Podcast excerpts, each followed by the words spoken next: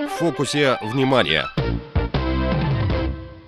США в спровоцированной ими торговой войне долго не продержится, а Китай, втянутый в нее против воли, способен защитить свои интересы, заявил ряд китайских экспертов. Так, в Комитете тарификации и классификации при Госсовете КНР заявили, решение США повысить пошлины на китайский импорт стоимостью триста миллиардов долларов на десять процентов грубо нарушает соглашение глав государств, достигнутые в Аргентине и Японии. Вашингтон тем самым уходит от верного курса преодоления разногласий путем консультаций, на что Пекину придется принять эквивалентные контрмеры. Выступая на симпозиуме, посвященном китайско-американским торгово-экономическим вопросам, бывший торговый советник генконсульства КНР в Сан-Франциско и Нью-Йорке Хэ Вэйвэнь заявил, открытая США торговая война уже негативно сказалась на американской же экономике.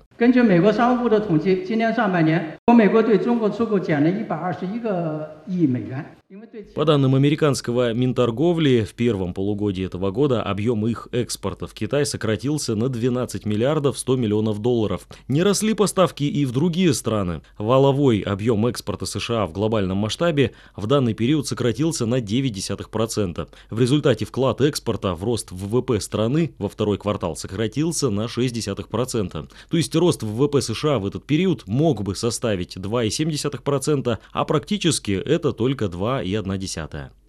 Младший научный сотрудник Китайского центра международных экономических обменов Мэй Гуаньдзюнь отметил ряд серьезных внутренних экономических проблем Соединенных Штатов. Дисбаланс реального и виртуального секторов экономики, потребление и сбережение первичного и вторичного распределения.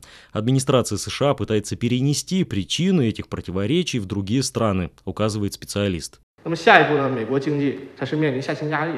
Американская экономика находится под давлением, очередное повышение пошлин нанесет новый удар по американской экономике. США не способны довести торговую войну до желаемого ими конца. Китай занимает более выгодную позицию. О том, что Китай не желает торговой войны, но и не боится ее, на этот раз сказал директор Института мировой экономики и развития Китайской академии международных вопросов Цзян Юэчунь. Ученый считает, что путем регулирования экономического курса страна сможет превратить кризис в новые возможности для развития.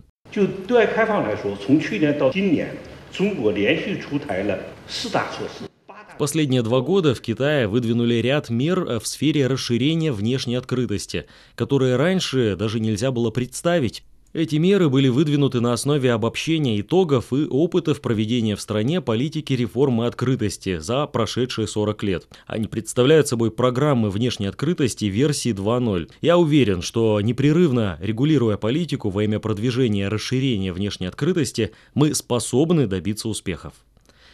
Замглавы ученого совета исследовательского института при Минкоммерции КНР Джан Дзяньпин напомнил, что Китай представляет собой самый большой в мире производственный центр, а также крупнейшую страну по объему торговли, торгового партнера более ста тридцати стран мира. У торговли между КНР и стран одного пояса и одного пути большой потенциал развития, пытаться ограничить такие масштабы недальновидно.